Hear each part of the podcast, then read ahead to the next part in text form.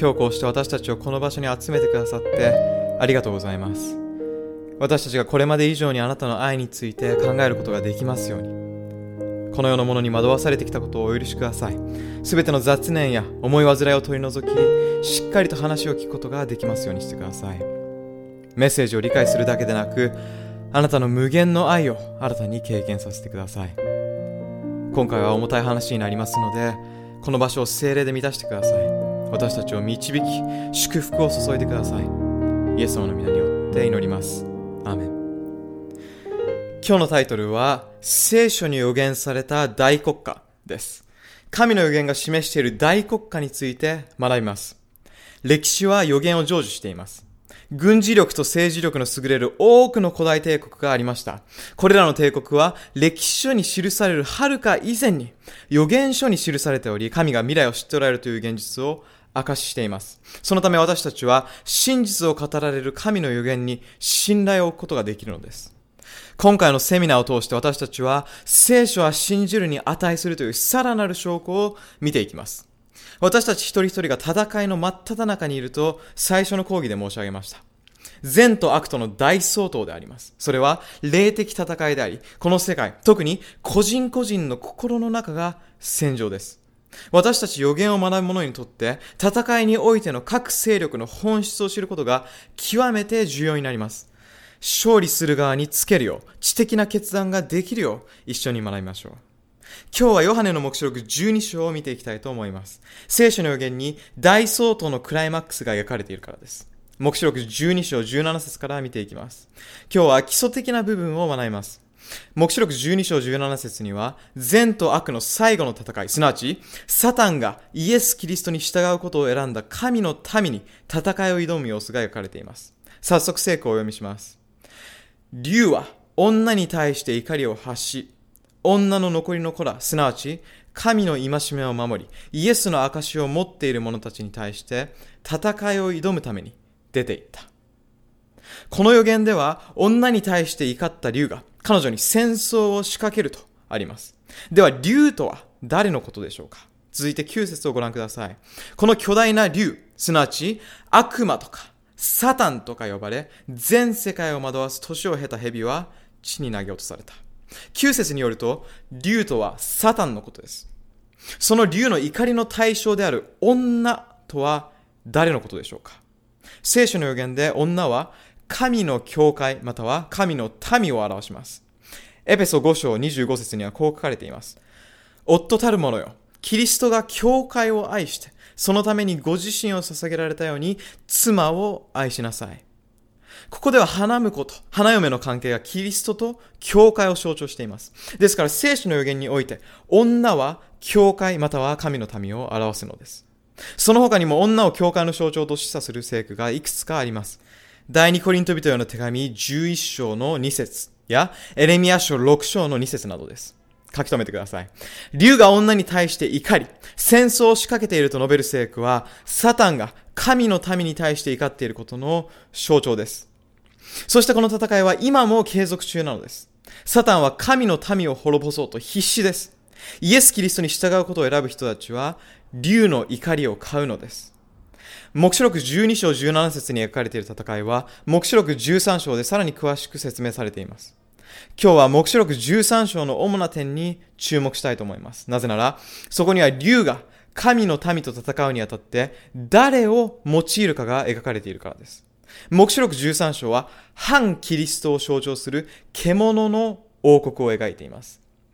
聖書の予言に出てくる獣は国または政治権力を表すと学びました。そして女である神の教会を滅ぼすためにサタンはこの反キリストの国を用いるのです。繰り返しになりますが、この反キリストの獣の背後に誰がいるかを理解してください。目視録13章の2節にこうあります。竜は自分の力と位と大いなる権威とをこの獣に与えた。聖句には獣に権力を与えるのは竜だとあります。つまり、この反キリストの獣の背後にいるのはサタン自身であります。サタンはこの獣に権力を与えて何をさせるのでしょうか ?4 節をご覧ください。竜がその権威を獣に与えたので、人々は竜を拝み、さらにその獣を拝んでいった。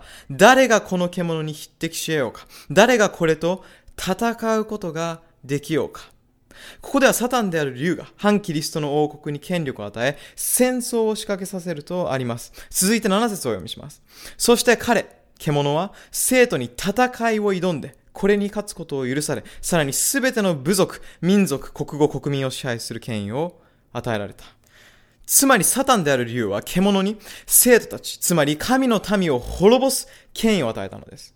竜は女を攻撃することにより、神を攻撃するのです。6節をご覧ください。そこで彼は口を開いて、神を汚し、神の港その幕屋、すなわち天に住む者たちとを汚した。獣は神の民を攻撃するだけではなく、冒涜により神と戦おうとします。大胆に神の名を汚し、神に挑むのです。では、この大胆不敵な獣とは何者なのでしょうか目視録13章の2節にその特徴が挙げられています。どうせなら1節から見ていきましょう。私はまた一匹の獣が海から登ってくるのを見た。それには角が10本、頭が7つあり、それらの角には10の冠があって、頭には神を汚す名がついていた。私の見たこの獣は豹に似ており、その足は熊の足のようで、その口は獅子の口のようであった。竜は自分の力と位と大いなる権威とをこの獣に与えた。サタンに権力を与えられた反キリストの獣にはいくつかの特徴があります。聖書によると、この獣の特徴として、一つ、ライオンの口、二つ、熊の足、三つ、豹の体、四つ、十本の角、そして五つ、冒涜と生徒たちへの宣戦布告というこの五つの点が挙げられています。これらの異なる特徴を見ると、一つの獣ではなく、様々なタイプの獣が混じり合っていることがわかります。つまり過去に登場した他の獣または王国と同じ特徴を備えているということです。ではこの大胆不敵な獣とは一体何者なのでしょうか神の民に戦いを仕掛け、冒涜によって神に挑むこの反キリストの国とは何なのでしょうかそのことを理解するには、旧約聖書に戻らねばなりません。なぜなら、目視録は、旧約聖書という揺るぎない土台の上に築かれているからです。旧約聖書の預言者ダニエルは幻の中で同じような象徴を見せられました。ここでダニエル書7章を見てみましょう。目視録を理解するには、まず双子の書と言われるダニエル書を理解しなくてはいけません。今日の残りの時間はダニエル書を勉強します。ここで預言者ダニエルは複数の獣を見せられます。ダニエル書7章の1節から3節までをお読みします。バビロンの王ベルシャサルの元年にダニエルは床にあって夢を見、また脳中に幻を見たので、彼はその夢を記して、そのことの大意を述べた。ダニエルは述べていった。私は夜の幻のうちに見た。見よ。天の四方からの風が大海をかき立てると、四つの大きな獣が海から上がってきた。バビロン帝国時代に預言者ダニエルは幻を見せられます。大風で荒れた海があって、その水面から4つの姿の異なる獣が現れます。それらが何を意味するのか推測する必要はありません。聖書は聖書が解説してくれるからです。これらの象徴が何を表すかを理解した上で、聖句を書き留めていただきたいと思います。聖書の予言で海や水は何を表すのでしょうか目視録17章15節によると、水はあらゆる民族、群衆、国民、国語であります。また、信玄一章27節によると、予言の中の風は戦争、紛争、滅亡、荒廃を象徴します。そして獣は王や王国を表します。ダニエル書7章17節と23節を読めば明らかです。17節からお読みします。この4つの大きな獣は地に起こらんとする4人の王である。それから23節には、第4の獣は地上の第4の国である。と書かれている通りです。私たちは今日でも国々を動物に例えることがあります。アメリカ合衆国の象徴になっている生き物は何ですか？ハクトワシですね。神様も予言の中で国々を獣に例えているのです。風が吹き荒れる海の中から4つの獣が現れます。それはつまり人々が争い合う戦争を経て4つの帝国が起こるということです。これらはダニエルの時代から終末に至るまでの主要国家であります。皆さん、神様は偉大な教師であられると思いませんか？何かを人に教えるときに最も有効な方法は反復、復習、誇張、そしてさらなる詳細を与えることです。聖書の予言を研究すれば、神様が宇宙で最も偉大な教師であることがわかります。これらの極めて重要な原則を用いて物事を掲示し、そして後に同じことを繰り返しながら詳細を加えているからです。今日学ぶ4つの獣、または4つの王国はダニエル書2章で表されたことの繰り返しではありますが、それをさらに詳しく説明するものです。前回の学びを覚えていますでしょうか？異なる金属でできた人の像について学びましたね。何種類の金属でできていましたか ?4 種類でしたね。それぞれの金属が異なる王国を表していました。ダニエル書7章でも同じように同じ4つの王国が再登場しますが、それがさらに詳しく描かれています。では4つの王国をおさらいしてみましょう。金の頭はバビロニア帝国を表します。銀の胸と腕はメドペルシャを表します。聖堂の腹と桃はギリシャを表します。鉄のすねはローマ帝国。そして、鉄と粘土の足は分裂したローマ、あるいはヨーロッパを表していました。七章の獣は同様の国々を表すということを覚えていてください。再びダニエル書7章を見ていきますが、これら4つの獣、すなわち、ライオン、クマ、ヒョウ、10本の角を持つおぞましい獣は、ヨハネの目視録13章で読んだ、最後の反キリスト超大国の特徴を持っています。生徒らと戦うために竜から権威を授けられた獣がいました。その獣には、ライオンの口、熊の足、ヒの体、そして10本の角がありました。ダニエル書7章の4つの獣は、週末に現れる大国家の特徴を表しています。ですから最後の大国家である反キリストの王国を正しく理解するには、まず基礎となる、これらの獣を理解しなくてはいけません。では一緒に見ていきましょう。第一の獣は、ライオンのようで、ワシの翼がありました。ダニエル書7章の4節をお読みします。第一のものは獅子のようで、わしの翼を持っていたが、私が見ているとその翼は抜き取られ、また力を起こされて、人のように二本の足で立たせられ、かつ人の心が与えられた。二本の足で立つこのわしの翼を持つライオンは、ダニエル書2章の金の頭と同様にバビロニア帝国を表します。ダニエルの時代に当時の世界を支配していたのがこの国でした。そしてこのライオンには背中にわしの翼がありました。聖書の予言で翼は何を表すのでしょうか？聖書自体が解説しているので憶測は不要です。ハバクク書1章の6節から8節によると、聖書の予言における翼は、スピードと征服を表します。二つの翼を持つこのライオンは、バビロニア人が速やかに当時の世界を征服していった歴史を表しています。それで翼があったわけです。エレミア書50章の17節をご覧ください。お読みします。イスラエルは獅子に追われて散った羊である。ついにバビロンの王ネブカデレザルがその骨をかじった。ここでもバビロニア帝国、すなわちバビロンがライオンに例えられています。聖書の予言によれば、バビロンがユダヤ王国を滅ぼすことになっていました。これはバビロニア人が攻めてきた時の描写で、羊であるイスラエルはライオンによって捕らえられ、散らされたのでした。バビロンはエルサレムを滅ぼし、城壁や聖女を破壊しました。多くのユダヤ人が殺され、多くが捕らえられ、連れて行かれました。ダニエルがバビロンに住んでいたのも捕虜になったからでした。私は数年前、ドイツのベルリンへ行く機会がありました。ベルリンにはペルガモン博物館という有名な施設があります。その博物館には、ドイツの考古学者が発掘した古代バビロンの城壁が展示されており、その城壁には、ワシの翼を持つライオンが描かれているのです。私は自分の目で見て本当に驚きました。予言におけるバビロンの描写が考古学によって浮き彫りになっているのです。ここで質問です。バビロンの主な特徴は何でしょうか？つまり、バビロンは何で知られていたと思いますか？ダニエル書4章30節にあるライオン王国のネブカデネザル王の態度に注目してください。王は自ら言った。この大いなるバビロンは、私の大いなる力を持って建てた王城であって、我が意向を輝かすものではないか。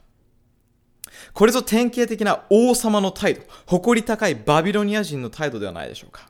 これは私が築いた私の国。私、私と繰り返していますね。そうです。バビロンはとても裕福で誇り高い国として知られていました。目視録13章の獣にはライオンの口がありましたね。それはバビロンの富と誇りを表しています。しかし、高ぶりは滅びに先立つという聖句が信玄16章の18節にあるように、バビロニア王国は永続しませんでした。ダニエルの見た翼を持つライオンは、後に翼が引き抜かれました。翼はスピードと征服を表しますが、翼が抜かれるということは、かつての勢力が別の勢力によって奪われることを意味しています。バビロニア帝国は紀元前605年から539年まで支配しました。その後ダニエルは別の獣が海から上がってくるのを見ます。5節の第2の獣を見てみましょう。ダニエル書7章の5節です。見よ、第2の獣は熊のようであった。これはその体の一方を上げ、その口の歯の間に3本の肋骨を加えていたが、これに向かって起き上がって多くの肉を食らえという声があった。体の一方が上がっているこの熊は、ダニエル書2章の像の銀の胸と腕が表す同盟国、すなわちバビロンに続くメドペルシャ帝国を表しています。ダニエルは熊の一方が上がっているのを見ましたが、それは勢力の不均衡を表していました。もともと別の国々であったメディアとペルシャがバビロンを征服するために同盟を結んだのです。ただし、ペルシャの方がメディアよりも優勢でした。その勢力の不均衡を熊の体型が表していました。では、口に加えられていた3本の肋骨とは何でしょうか？それはメドペルシャが当時の大国となるために倒さねばならなかった3つの国を表していました。バビロンだけでなく、北側のリディア、そして南側のエジプトをもメドペルシャは征服したのです。これら3つの王国を征服してメドペルシャは大きな国となったわけです。さて、メドペルシャ帝国の主な特徴は何だったでしょうか？エステルの時代、ペルシャ人が権力を握っていました。エステル記3章13節を見ると、ハマンという人物の口車に乗せられた王様が、神の民を迫害し、殺害するという法令を発布します。神の民を迫害するための法律を定めるというのが、ペルシア帝国の特徴です。そして目視録13章に登場する獣は、熊の足を持つため、ペルシャ帝国と同じ特徴を帯びていると言えます。この目視録の獣で表される反キリストの王国も、神の民を迫害するための法律を制定するでしょう。それによって女に戦いを挑み、生徒たちを滅ぼそうとするのです。よって、熊は紀元前539年から331年まで統治したメドペルシャ帝国のことです。その後ダニエルは第3の獣が海から上がってくるのを見ました。ダニエル書7章の6節をお読みします。その後私が見たのは、氷のような獣で、その背には鳥の翼が4つあった。またこの獣には4つの頭があり、主権が与えられた。この4つの頭と翼を持つ氷のような獣は、ダニエル書2章に出てくる象の聖堂の腹と桃に相当し、ペルシャ帝国に続く第3の王国を表します。それはアレクサンダーを王とするギリシャ帝国に他なりません。ヒョウは猫やチーターのように俊敏な動物です。さらに、背中に翼が4つもついているわけですから、かなり素早いと言えるでしょう。これらの4つの翼は、アレクサンダー大王の速やかな征服の様子を表しています。12年という短い間に彼は世界征服を成し遂げ、ギリシャは当時の超大国となりました。ですから歴史から見ても、この獣はギリシャ帝国に間違いありません。この獣には4つの頭もありました。4つの頭は何を表しているのでしょうか歴史によると、世界征服を成し遂げた2年後にアレクサンダーは死去しています。アルコール中毒死です。さすがの大王も自分の悪習慣には勝てませんでした。王は後継ぎを指名していませんでした。彼に匹敵するカリスマ的リーダーがおらず、また彼自身の息子は幼すぎました。アレクサンダーの死後、ギリシャ帝国はアレクサンダー直属の4人の将軍によって東西南北に分割されました。それを表の4つの頭は象徴しています。それらはカッサンデル、リュシマコス、プトレマイオス、そしてセレウコスでした。驚くことに神は予言を通じて歴史上の帝国がどうなっていくかを正確かつ詳細に前もって述べておられました。そして全てが神様が言われた通りに進んでいったということは歴史がはっきりと証言しています。神の言葉である聖書は信頼できる書物なのです。ではギリシャ帝国の主な特徴は何でしょうか？歴史を勉強すればわかります。古代ギリシャ人は異教の哲学を世に広めたことで知られていました。アリストテレスやプラトン、ソクラテスといった哲学者たちは人間は自らによって悟りを開けると説きました。これがギリシャ帝国の特徴であります。つまり、氷のような獣で表される反キリストの王国はギリシャと同じ異教の哲学を説きます。ギリシャ帝国は紀元前331年から168年まで統治しました。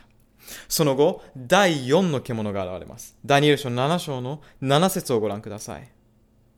その後、私が夜の幻のうちに見た第4の獣は、恐ろしい、ものすごい、非常に強いもので、大きな鉄の刃があり、暗い、かつ噛み砕いて、その残りを足で踏みつけた。これはその前に出たすべての獣と違って銃の角を持っていた。この第4の獣には鉄の刃がありました。そしてその獣はダニエル書2章に出てくる像の鉄のすねに相当します。ですから第4の王国はローマ帝国に間違いありません。ギリシャ帝国に続き権力を握ったのはローマ帝国でした。これは恐ろしい獣であると聖書は述べています。この獣はこの世界に住むどの獣にも例えられないほど恐ろしい姿をしていたようです。歴代皇帝はとても残酷でしたから非常に恐ろしい国ということでしょう。イエス様の時代、ローマ帝国が世界を支配していました。ローマは反対勢力をことごとく滅ぼし、その残忍性は際立っていました。第四の獣であるローマ帝国の特徴は、残酷であっただけでなく、皇帝を拝むようにと民衆に命じたことで知られています。終わりの時代に現れる反キリストの獣も、自らを拝むように民衆に命じます。獣が表す4つの帝国のうち、ローマが最も長く統治しました。紀元前168年から紀元後476年までです。では第4の国が登場した後に何が起こるのでしょうか第5の獣が出てきましたでしょうかいえ、聖書によると、第4の獣から10本の角が生えてきました。これら10本の角は、ダニエル書2章の像の足の指の数と同じです。それらはローマ帝国が10の異なる国に分裂することを示していました。ダニエル書7章24節には、10本の角が何を示しているかが描かれています。お読みします。10の角は、この国から起こる10人の王である。ローマ帝国は第五の国に敗れたのではなくて、北から攻めてきた蛮族によって、広大な国領をじわじわと占領され、その結果10の国に分裂したのです。歴史がそれを証明しています。それらの10の蛮族は次の通りです。アレマン族は現代のドイツ人、ブルゴーニュ族はスイス人、フランク族はフランス人、ランゴバルト族はイタリア人、サクソン族はイギリス人、スエビ族はポルトガル人、西ゴート族はスペイン人であります。さらに当時はヘルリー族、バンダル族、東ゴート族の3つの国がそれらに加わりますが、それらはすでに滅ぼされてしまっています。よって10本の角はローマ帝国から分裂した10の国ということがわかります。聖書の予言によると、この分裂した状態は紀元476年から時の終わりまで続きます。さて、これら10本の角の間から小さい角が生えてくるのをダニエルは見ます。この小さい角の勢力は、目視録13章の獣と同じく、神を冒涜し、神の民を迫害します。これらは同じ王国だということを理解してください。この点については、おいおいもっとはっきりさせていきますが、今はひとまず、小さい角の勢力が何を仕掛けるのかを学びましょう。ダニエル書7章の25節をご覧ください。10の角はこの国から起こる10人の王である。その後に、また一人の王が起こる。彼は意図高き者に適して言葉を出し、かつ意図高き者の生徒を悩ます。この小さい角で象徴される王国は、キリストを信じる生徒たちに戦いを挑みます。さらに、神ご自身に対して冒涜的な言葉を吐きます。この王国は、我らこそが地上の神であると主張し、この世界を支配しようとします。小さい角の正体はまた別のセミナーで見ていきますが、それが神と人に敵対する王国であるということをまず理解しておいてください。地上で神の座に居座るキリストの敵であります。ダニエル書7章の9節と10節を読みします。私が見ていると、もろもろの御座が設けられて、日の置いたるものが座しておられた。その衣は雪のように白く、頭の毛は混じり物のない羊の毛のようであった。その御座は火の炎であり、その車輪は燃える火であった。彼の前から一筋の火の流れが出てきた。彼に仕える者は千々、彼の前にはべる者は万々。審判を行う者はその席につき、数々の書き物が開かれた。反キリスト勢力が登場した直後に場面が変わりまして、火の置いたる者、すなわち父なる神が火の御座につき、たくさんの商人の前で天での審判が始まります。小さい角の勢力は神の裁きが始まるまで続きます。神様が裁きの座に疲れるその時、小さい角の権力は奪われます。続いてダニエル書7章の21節と22節25節から27節をお読みします。私が見ていると、この角は生徒と戦って彼らに勝ったが、ついに日の置いたる者が来て、糸高き者の生徒のために審判を行った。そしてその時が来て、この生徒たちは国を受けた。彼は糸高き者に適して言葉を出し、かつ糸高き者の生徒を悩ます。しかし審判が行われ、彼の主権は奪われて永遠に滅び絶やされ、国と主権と全天下の国々の権威とは、糸高き者の生徒たる民に与えられる。彼らの国は永遠の国であって、諸国の者は皆彼らに仕え、かつ従う。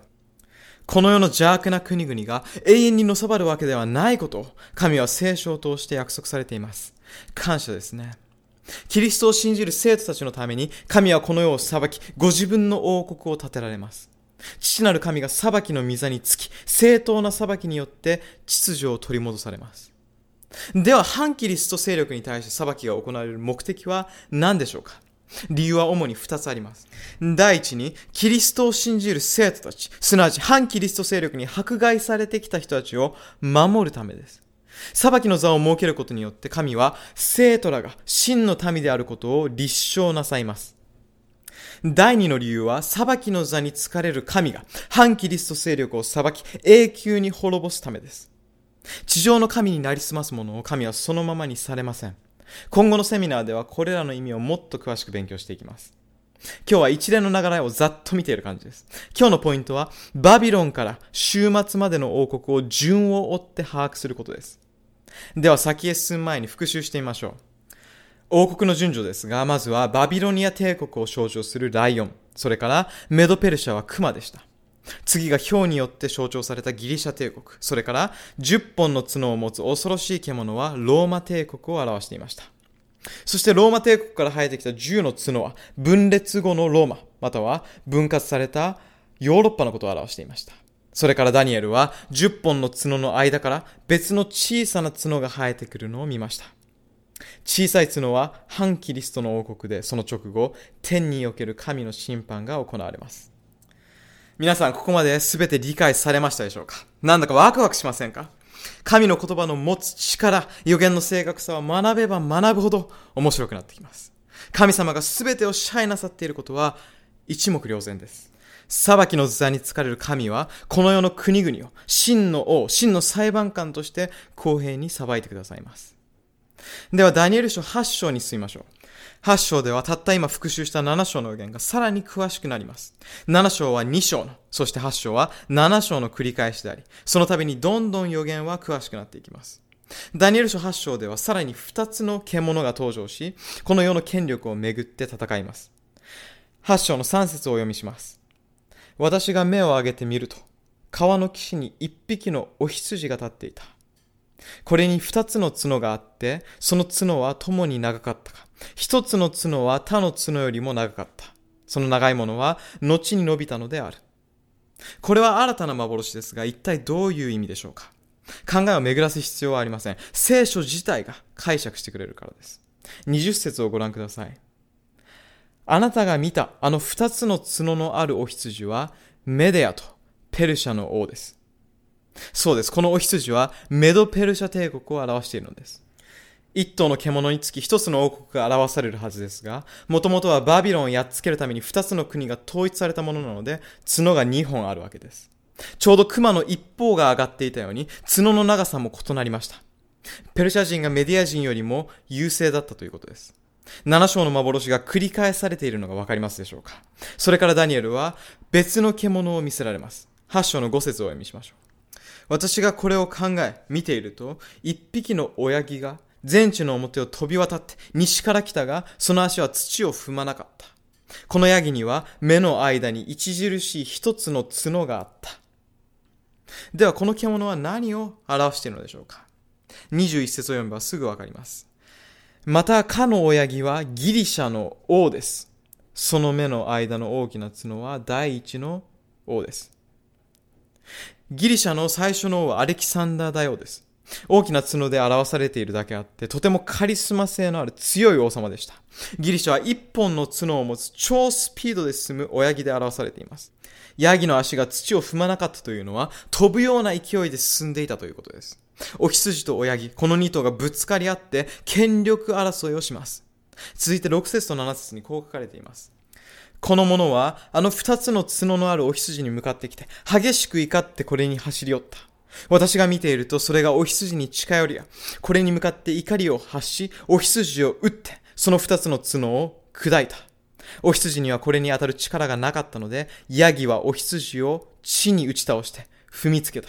また、そのお羊をヤギの力から救い得るものがなかった。今お読みした聖句はギリシャ帝国がメドペルシャ帝国を滅ぼした様子を的確に描いています。親木の角が次にどうなるか注目してください。8節をお読みします。こうしてその親木は甚だしく高ぶったが、その盛んになった時、あの大きな角が折れて、その代わりに4つの著しい角が生じ、天の司法に向かった。これはどういう意味でしょうかその意味は22節に書かれています。またその角が折れて、その代わりに4つの角が生じたのは、その民から4つの国が起こるのです。しかし、第一の王のような勢力はない。一本の大きな角であるアレクサンダー大王は、メドペルシャ帝国を倒して、その2年後のこと、アルコール中毒死で全盛期に急死します。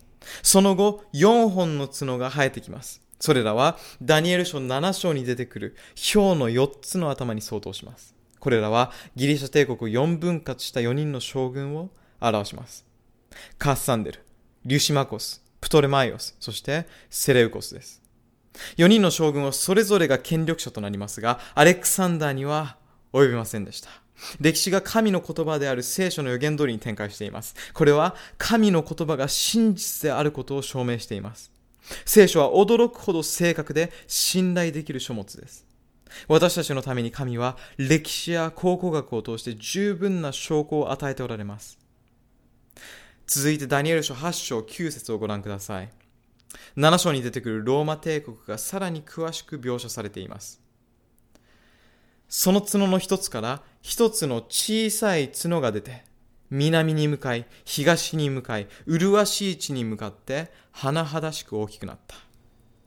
ギリシャを表す4本の角の直後にダニエルは小さい角を見せられます。南に、東に、そして麗しい地に戦いを仕掛ける、この小さい角は、異教のローマ帝国を表します。聖書で麗しい地とは聖とエルサレムのことです。しかしこのローマ帝国はいずれ神から権威を授けられた地上の神として勢力を増し、ついには天の神に戦いを挑むようになるのです。10節と11節そして24節と25節をお読みします。天の衆軍に及ぶまでに大きくなり、星の衆軍のうちの数個を地に投げ下して、これを踏みつけ、また自ら高ぶって、その衆軍の主に適した。その勢力は盛んであって、恐ろしい破壊をなし、そのなすところ成功して、有力な人々と生徒である民を滅ぼすでしょう。彼は悪知恵を持って偽りをその手に行い遂げ、自ら心に高ぶり、不意に多くの人を打ち滅ぼし、また、君の君たる者に適するでしょう。ローマ帝国は地上の神と称して、真の神の民の撲滅を図るようになるだけではなく、ますます高ぶり、天の神に戦いを挑みます。ローマ帝国の延長線上にあるこの反キリスト勢力は神だけが受けるべきである礼拝を自分に捧げるよう命じるのです。生徒たちを迫害し真理に反対することで神に戦いを挑みます。反キリストの王国であるこの小さい角を見たダニエルは、小さい角の勢力がどれくらい続くのかと尋ねます。次に13節をお読みします。それから私は一人の聖者の語っているのを聞いた。ジョークの犯罪と荒らすことをなす罪と聖女とその衆軍が渡されて足の下に踏みつけられることについて幻に現れたことはいつまでだろうか成果を簡単に説明しますと、小さい角の勢力はいつまで聖女や真理や神の民を踏みにじるのでしょう。神はどれだけの期間、神を冒涜し民を迫害するこの目に余る王国を耐え忍ばれるのですかと言っているのです。これまで学んできたパターンによれば、小さい角の統治後に見られる場面は、天の御座で行われる裁きでしたね。13節の聖女すなわち神の真理と神の民はいつまで小さい角の王国によって踏みにじられるのかとの質問がなされるとき、7章にあったように、8章でも次の場面が裁きであると予想することができるのです。なぜなら神様は幻を繰り返し、そしてさらに詳しく説明されるからです。では、ダニエル書8章14節を見ていきましょう。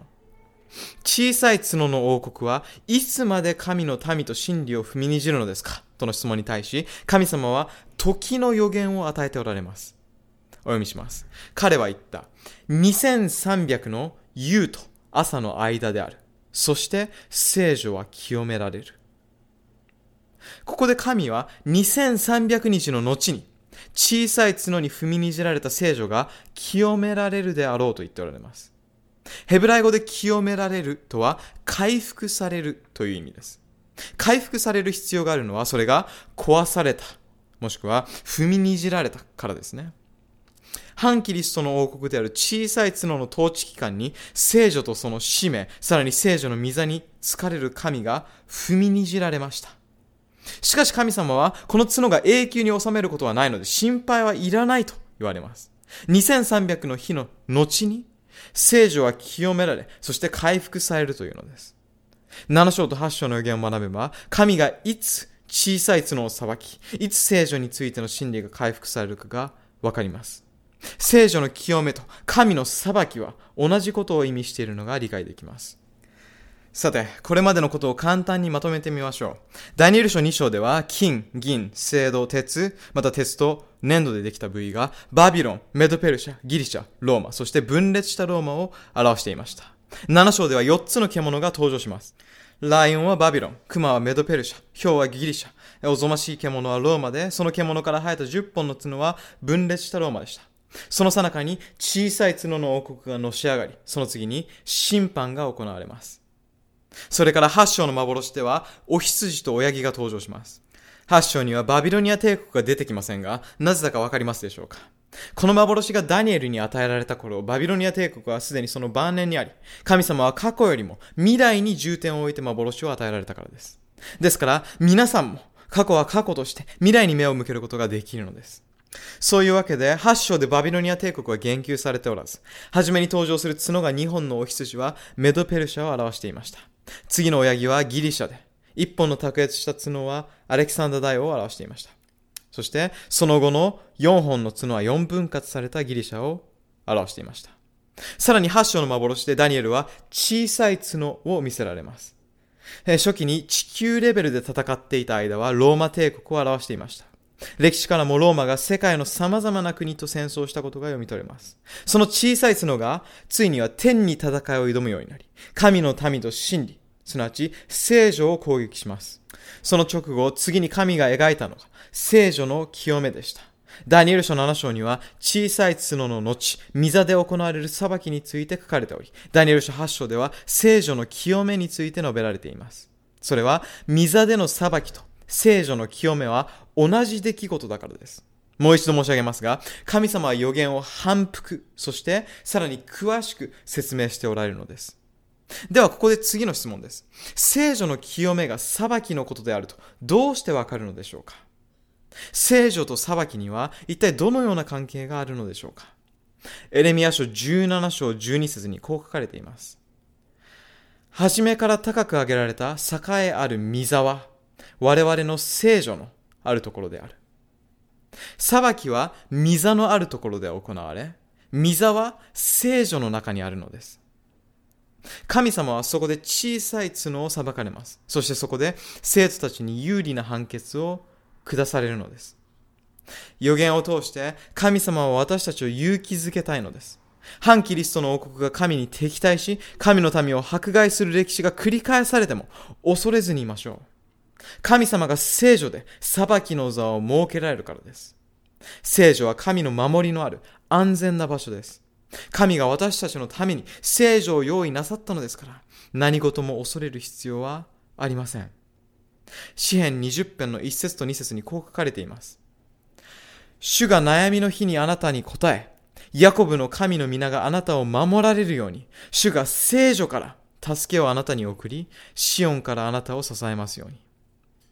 悩みのうちにあって祈るとき、神様は答えてくださいます。守るとは、擁護する、弁護するという裁判用語でもあります。不当に攻撃、告発されているものを主は守ってくださいます。小さい角の統治後に聖女の清め、回復がなされます。神の民は反キリストの攻撃を怖がる必要はないとの保証であります。神様が天の聖女から助けを送られるからです。ここで質問です。最終時代に反キリストが神の民を悩ますとき、聖女はどんな助けになるのでしょうか？ほとんどのキリスト教会が聖女は旧約聖書の時代のものだから、現代とは関係ないと言いますが、果たしてそうなのでしょうか？新約聖書と目視録を理解する唯一の方法は、旧約聖書にある象徴を理解することから始まります。実際に羊を捧げたりする必要はありませんが、その意味と重要性を知る必要があるのです。新約聖書の福音は聖女のメッセージに深く関係しています。それはイエス・キリストとその救いの御業を指し示す予言になっているからです。では悩みの日に聖女はどのような形で我々の助けになるのでしょうか詩篇の祈りから聖女がいかに反キリストに勝利する助けとなるかを読み取っていただきたいと思います。詩篇73編の2節から7節をご覧ください。これは私が悪しき者の栄えるのを見て、その高ぶる者を妬んだからである。彼らには苦しみがなく、その身は健やかで、艶があり、他の人々のように悩むことがなく、他の人々のように打たれることはない。それゆえ高慢は彼らの首飾りとなり、暴力は衣のように彼らを覆っている。彼らは声太って、その目は飛び入れ、その心は愚かな思いに満ち溢れている。ここで支援記者は悪人が栄えるのを見て、彼らの身は健やかで悩むことがないのはなぜですか？そんなことがあっていいのでしょうか？と妬みました。私たちも反キリスト者が繁栄するのを見て、どうしてでしょうかと思うことでしょう。そして悪人はいつまで栄えるのですか？と支援記者のように尋ねるでしょう？次に16節から19節を読みします。私がこれを知ろうと思い巡らしたとき、これは私にとってあまりに苦痛であった。私が神の聖女に行って、彼らの最後を知り得たまでは、誠にあなたは彼らを滑りやすいところに置き、彼らを滅びに陥らせられる。なんと彼らは瞬く間に滅ぼされ、恐れをもって全く一掃される。そのような疑問を持つことがあまりにも苦痛だったと支援記者は言っています。ですが皆さん、どうして悪人が栄えるのかという質問に対して神は希望のメッセージを与えになりました。それは聖女のメッセージです。支援記者は聖女のメッセージを通して救いの恵みを悟ったと言っています。私たちも聖女から導き出される真のメッセージを理解し、救いの恵みに預かりたいものです。そのためには聖女のメッセージを理解する必要があります。それは悪人がこの世を永久に収めることはないという真理です。聖書は最終時代に真の裁判官である神が反キリストの王国であるこの世の国々を滅ぼすと述べています。ですから恐れる必要はないのです。予言は希望の啓示であります。神の王国が到来するとき、すべての恐れは取り除かれるという約束を信じましょう。果たしてあなたはその永遠の王国の国民となる決心をしているでしょうか？あなたはキリストの国へ向かって歩んでいるでしょうか？支援記者は聖書に予言の理解を手助けする何かがあることを理解し、その聖書のメッセージから神の愛と救いという真理を見出しました。だからこそサタンは私たちに聖女のメッセージに注目しないように必死になって邪魔しているのです。多くのクリスチャンが聖女の学びをするとき、それは旧約時代のものだからとか、私たちには関係ないと言っていますが、神様は私たちが聖女に注目し、学ぶよう望んでおられます。神様が言われることはすべて重要です。一言も無駄ではないのです。では、聖女のメッセージが示す最も大切なこととは一体何でしょうか？それは子羊であります。聖女のすべてが子羊を中心に営まれ、そのほふられた子羊こそがすべての獣とこの世の王国に打ち勝つ力を持っていると聖女は教えているのです。このほふられた子羊とは一体誰のことを指すのでしょうか？目視録はこの現実を掲示する書物であります。目視録5章の6節をご覧ください。私はまた、御座と4つの生き物との間、長老たちの間に、ほふられたと見える子羊が立っているのを見た。ほふられた子羊とはイエス・キリストのことです。神の裁きは悪と罪に勝利するイエスの力によってなされるのです。十字架上のイエスの犠牲があったからこそ、サタンによる反キリスト王国にとどめを刺すことができるのです。サタンが子羊を憎むのはそのためです。だからこそ、反キリスト王国は、子羊とそれに従う人たちを滅ぼそうと懸命になっているのです。目視録を読み進んでいくと、最終事態に子羊を溝から引きずり下ろそうとする獣の最後の試みが描かれています。まずそこを読んでからその意味を学んでいきたいと思います。目視録17章の12節を読みします。あなたの見た10の角は10人の王のことであって、彼らはまだ国を受けてはいないが、獣と共に一時だけ王としての権威を受ける。聖書はここでダニエル書7章の第4の獣の謎の解き明かしをします。ローマ帝国を表すその獣から10本の角が生えてきました。それらは分裂したローマ、すなわちヨーロッパでした。予言にある通り、今日のヨーロッパも分かれたままです。それらの国々が一つの国となることはないのです。しかし、しかし、彼らはまだ国を受けてはいないが、獣と共に一時だけ王としての権威を受ける。と書かれています。つまり、国、もしくは政府として統一されることはないけれども、何かしらの一致があり、獣と共に治めることになるというのです。続いて、目視録17章の13節をお読みします。彼らは心を一つにしている。そして自分たちの力と権威とを獣に与える。この聖句によると、彼らは国、または政府を一つとするのではなくて、心を一つにするとあります。つまり終わりの時には、この世の国々は同じ目標、同じイデオロギーを持つようになるというのです。一つの意志、一つの決意、一つの目的を持つようになります。そして世界中が同じ一つの目的のもとに結束します。そしてその結束の結果として、獣、すなわち反キリストの王国が全ての人の指導者として立てられるのです。人間は自分たちの権力を獣に託します。ですからこの反キリストの獣は人の心を一つにすることで世界最後の大国家となるのです。バビロン、メドペルシャ、ギリシャ、ローマといった過去のあらゆる大国の特徴をすべて持ち合わせ、権力と影響力、そしてすべての人の支持を一斉に受けた究極の大国家、反キリストの王国であります。続いて14節をご覧ください。彼らは子羊に戦いを挑んでくるが、子羊は勝利を得る。子羊は主の主、王の王であるから、彼らに打ち勝つ。また、子羊と共にいる、召された、選ばれた、忠実な者たちも勝利を得る。この聖句によると、反キリストの勢力の一致の結果、彼らは子羊に戦いを挑み、神の民と真理を亡き者にしようと試むとあります。一見これは不公平な戦いに思われます。か弱くておとなしい子羊がどうやって恐ろしい獣に立ち向かえるというのでしょうか。普通に考えると子羊に勝ち目はないように見えます。お先真っ暗のように思えます。しかし皆さん、この子羊には獣を倒す力があるのです。キリストである子羊が勝利を収めるのです。聖書の予言ははっきりと子羊の王国が獣の王国に勝利を収めると述べています。キリストこそが主の主であり、王の王なのです。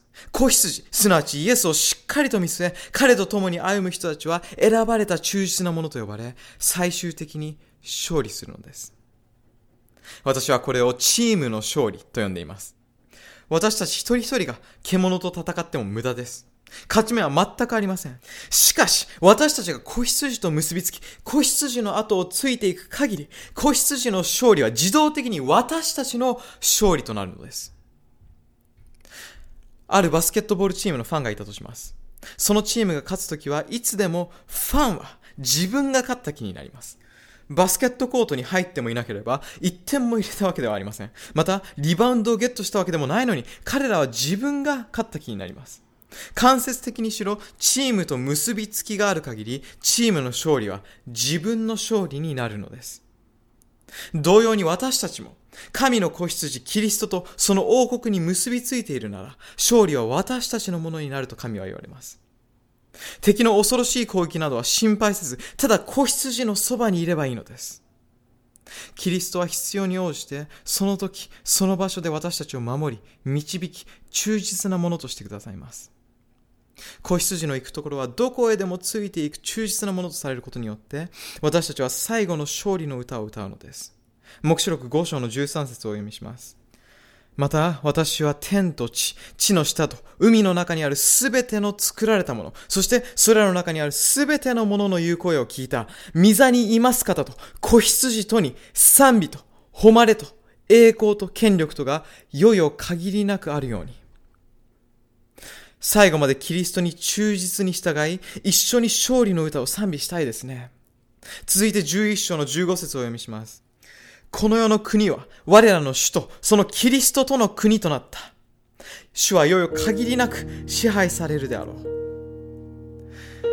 予言された真の大国家である子羊の永遠の王国に加わりたい方はいらっしゃいますか？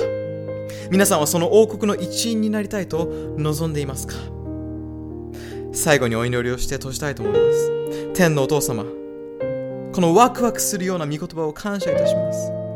今日の学びを通して聖書の予言は恐怖を与えるものではないことが分かりました獣の王国この世の国々があなたとあなたの民に対抗して攻撃してきたとしても最後にあなたが勝利なさることを感謝いたします今日私たちはあなたに心を捧げたいと思います永遠に続く子羊の王国に私たちを加えてください。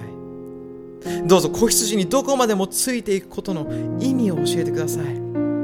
あなたが用意してくださった隠れ家であり安全と満足そして救いを得られる聖女にとどまることの意味を教えてください。イエス様の皆によってお祈りします。アーメン。このメディアはオーディオバースの提供でお送りしましたオーディオバースでは福音を広めるためにお説教やセミナーなどの音声映像の無料配信を行っています詳しくは http コロンスラッシュスラッシュ www.audioverse.org へアクセスしてください。